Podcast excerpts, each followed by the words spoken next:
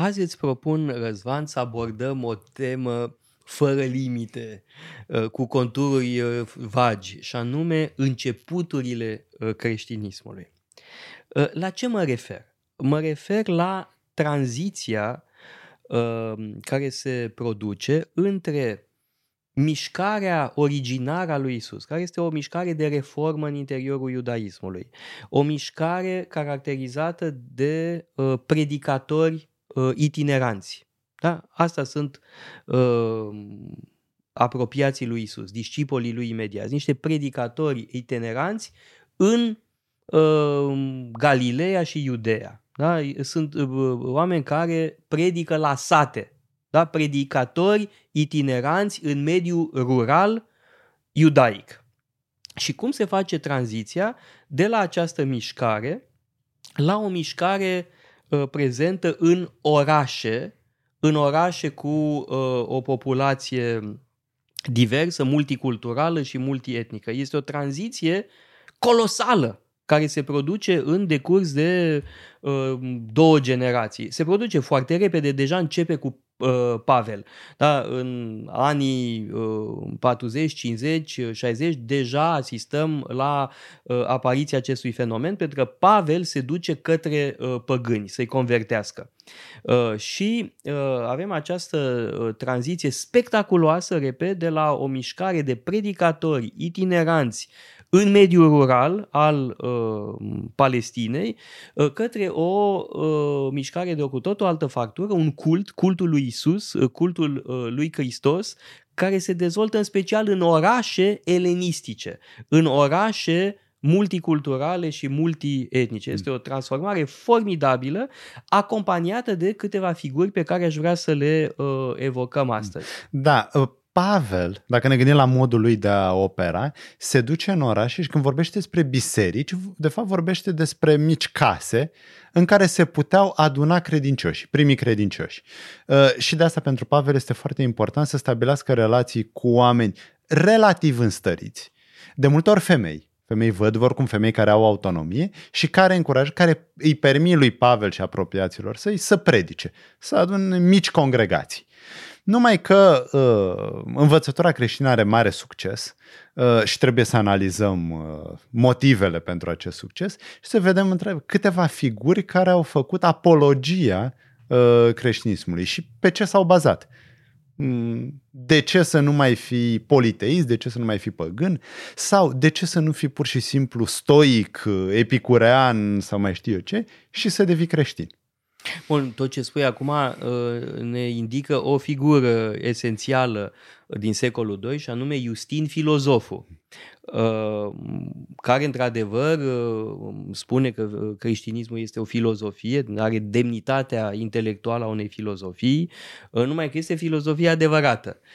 Și apoi avem dialogul lui cu un evreu, cu Trifon, Uh, da, care arată că, uh, de fapt, creștinismul îndeplinește uh, ce are mai bun iudaismul, îndeplinește promisiunea conținută în iudaism.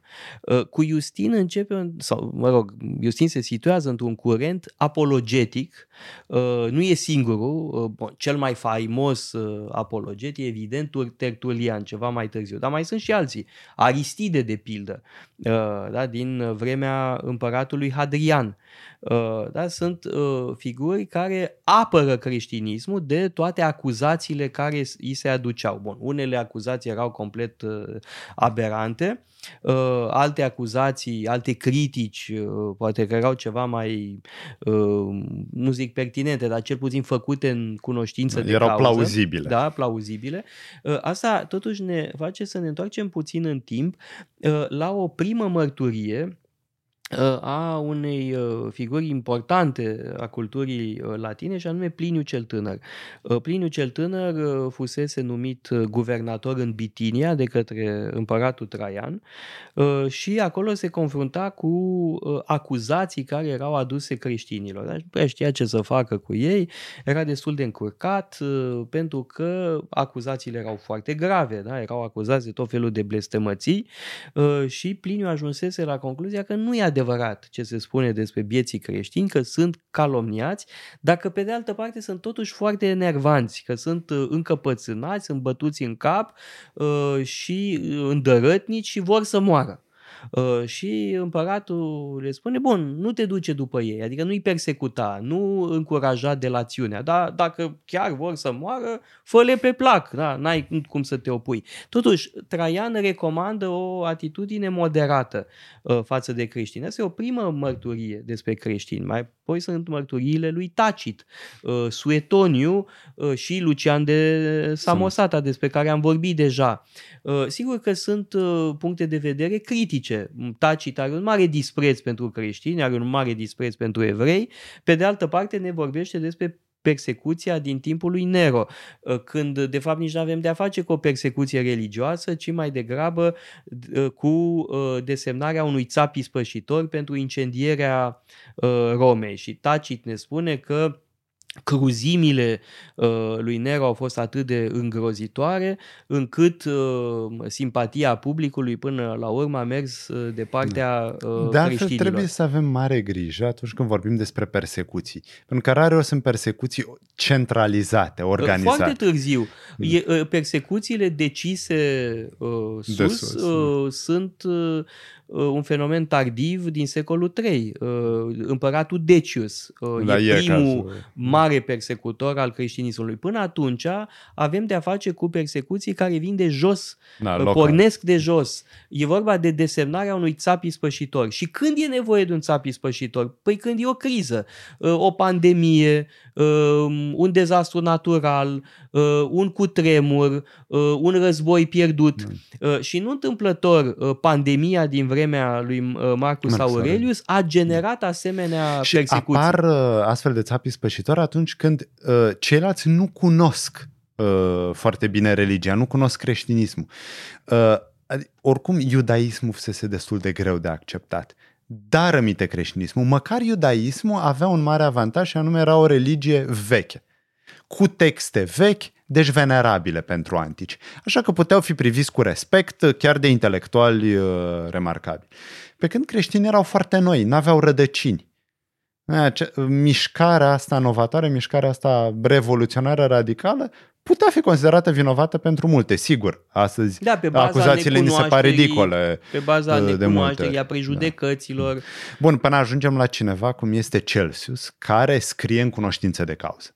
Uh, Celsius este un, plat, un filozof platonic uh, care înțelege despre ce e vorba. Sigur, va fi contra de Origen, dar asta e altă, altă, altă discuție. Dar acolo deja avem de-a face cu o critică informată. Da, Pe când la început... și el unele calomnii, dar da. e evident informat. Bun, asta știm din uh, uh cartea lui Origen da, contra împotriva Celsus. lui da. uh, Celsus. Am vorbit despre uh, apologeți. Da? E foarte important această literatură apologetică apărută în secolul II. Justin, uh, Aristide, mai târziu Tertulian, mai târziu Minucius Felix, adică chiar sunt figuri uh, extrem de uh, importante și autori uh, ex- foarte interesanți, Justin în mod special și Tertulian de asemenea. Uh, mai uh, e un alt uh, fenomen în secolul II uh, și anume uh, cristalizarea unei uh, ecleziologii centrate pe figura episcopului.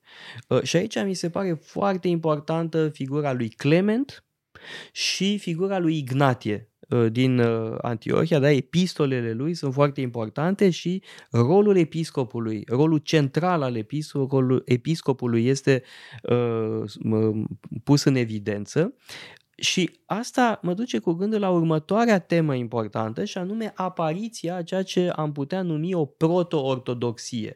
Uh, da, bun, ortodoxia e formulată uh, la uh, conciliile ecumenice. Da? Primul conciliu în 325 la Nicea, apoi în 381 la Constantinopol, apoi Efes, Calcedon. Da? Deci, sigur, conciliile ecumenice formulează dreapta credință, dar există deja o formă de uh, ortodoxie înainte de ortodoxie. Uh, o vedem de pildă la Irineu din Lyon. care scrie un op mai, foarte consistent împotriva ereticilor. În special îi combate pe gnostici. Dar aici vreau să fac legătura între figura episcopului și combaterea ereziilor, adică episcopul este garantul. În interiorul creștinismului se constituie această organizație care până la urmă va câștiga partida, adică organizația ecleziastică, organizația eclezială, biserica, e își continuă marșul, Sigur, să spun așa, spre victorie. Politica de cadre este esențială dacă vrei să ai o organizație internațională, pentru că nu ai o autoritate centrală de la început. Așa. Creștinismul nu se naște în același timp ca fiind o religie și o mișcare seculară politică, cum este cazul islamului. Pentru că profetul Mahomed este figura centrală și religioasă și militară și politică. În creștinism nu e așa ceva. Deci există riscul disipării, există riscul fragmentării. Păi, uh, diversitatea Întotdeauna. creștinismului în primele secole era extraordinar de mare. Da. Într-un anume sens chiar mai mare decât acum. Bun, sigur, acum avem tot felul de biserici și confesiuni. Ortodoxi, catolici, armeni, luterani, calviniști. Da, dar toți ar recunoaște, de exemplu, că Isus e Fiul lui Dumnezeu, exact, de o ființă cu Tatăl. Cu uh, nemurirea sufletului, cu încarnarea lui Isus, uh, cu Trinitatea, cu uh, câteva uh, chestiuni fundamentale. Uh, ceea ce deja e mare lucru. Da. Nu uh, ne dăm seama de fapt că a fost un lung proces istoric care a dus la cristalizarea acestor idei, care nu erau deloc evidente pentru cineva din primele secole. Și avem mare rezii uh, de la arianism la donatism, la tot felul de la gnostici, tot felul de variante. Bun, arianismul și donatismul apar mai târziu. Apar mai târziu, dar... Și sunt într-adevăr foarte mm. importante. Irineu din Lyon se războiește cu gnosticii Gnostice, și sunt, e marea sursă pentru cunoașterea acestor curente gnostice, pentru că, evident, biserica a avut grijă să uh, șteargă orice urmă al minteri, da. da? să elimine scrisorile, uh, textele lor, scrierile uh, lor. Da? Deci, uh, în aceste uh, prime secole, uh, ca să rezumăm, avem câteva fenomene extrem de importante. În tranziția de la o mișcare de predicatori itineranți în mediul rural la o mișcare prezentă în uh, orașe, în special în orașe, în orașe multiculturale, multietnice, uh, sub forma cultului uh, lui Hristos da? cu tot ce înseamnă asta, ritualuri specifice, uh, așa cum ne spune deja uh, Pavel uh, da, în, epistop, în, episcope, în mm. epistolele lui. Pardon. Apoi avem cristalizarea unei organizații clare, cu o ierarhie clară. Rolul episcopului este uh, afirmat, episcopul având un rol de garant al uh, ortodoxiei, a, a, un garant al dreptei credințe și uh, această luptă internă uh, între diferite uh, tendințe. Uh, nu, și e foarte important că în această perioadă circulă tot felul de evanghelii. Noi mm. am vorbit despre cele patru evanghelii, dar sunt o sumedenie da, de alte am evanghelii. Am menționat-o și pe am cea mai... lui Toma, dar sunt... Foarte importantă este Evanghelia lui Iacob. Mm. Evanghelia lui Iacob nu este eretică din punctul de vedere al uh, bisericii, al mă rog, bisericilor uh, de mai târziu, uh, însă e un text apărut mai târziu, în secolul secolul II, mă rog, pe la jumătatea secolului II, care e o foarte importantă sursă pentru cultul Fecioarei Maria.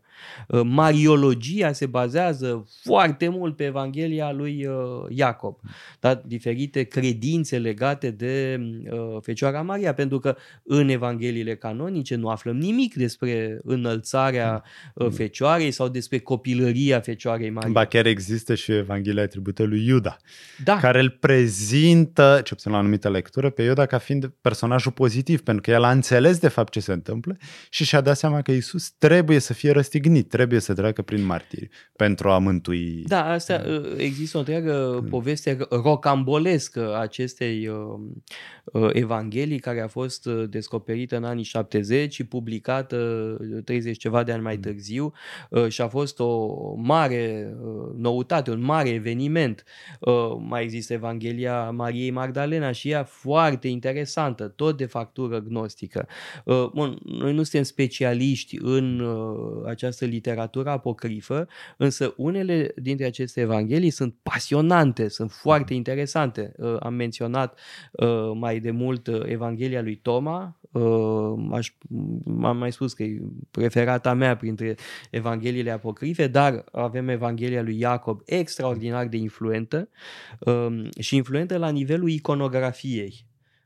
Când mergem la Capela Scrovenii, de pildă, la Padova, uh, picturile uh, lui uh, Giotto sunt parțial inspirate din mm. Evanghelia lui Iacob. La fel se, se poate spune și în tradiția ortodoxă.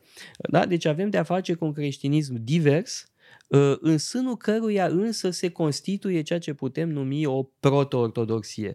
De aceea, secolul II uh, e un secol esențial. Da? Pentru că este momentul când uh, creștinismul capătă cheag. Asta mi se pare esențial și se pregătește pentru uh, marele moment al tribulațiilor din secolul uh, III. Uh, pentru că uh, criza Uh, din secolul III, criza politică, uh, pandemia din secolul III, uh, practic vor deschide porțile pentru succesul creștinismului cu Constantin cel Mare, însă decisiv e, cred, ce se întâmplă în secolul II. Creștinismul prinde chiar și apoi apare o mare oportunitate în secolul următor, ă, când efectiv ascensiunea creștinismului ă, capătă amploare. Uitați-vă pe site-ul paleologu.com, avem o sumedenie de cursuri pasionante și mai cu seamă o pleiadă de lectori excelenți.